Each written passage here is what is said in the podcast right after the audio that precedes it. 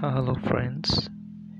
Today I'm going to tell a story of a lonely boy with his own dreams.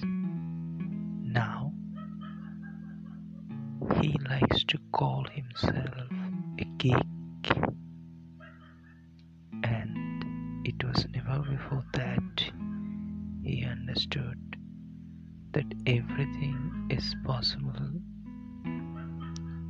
take any advantage over his experience. Now, if you relate yourself, then I will continue with that. Okay?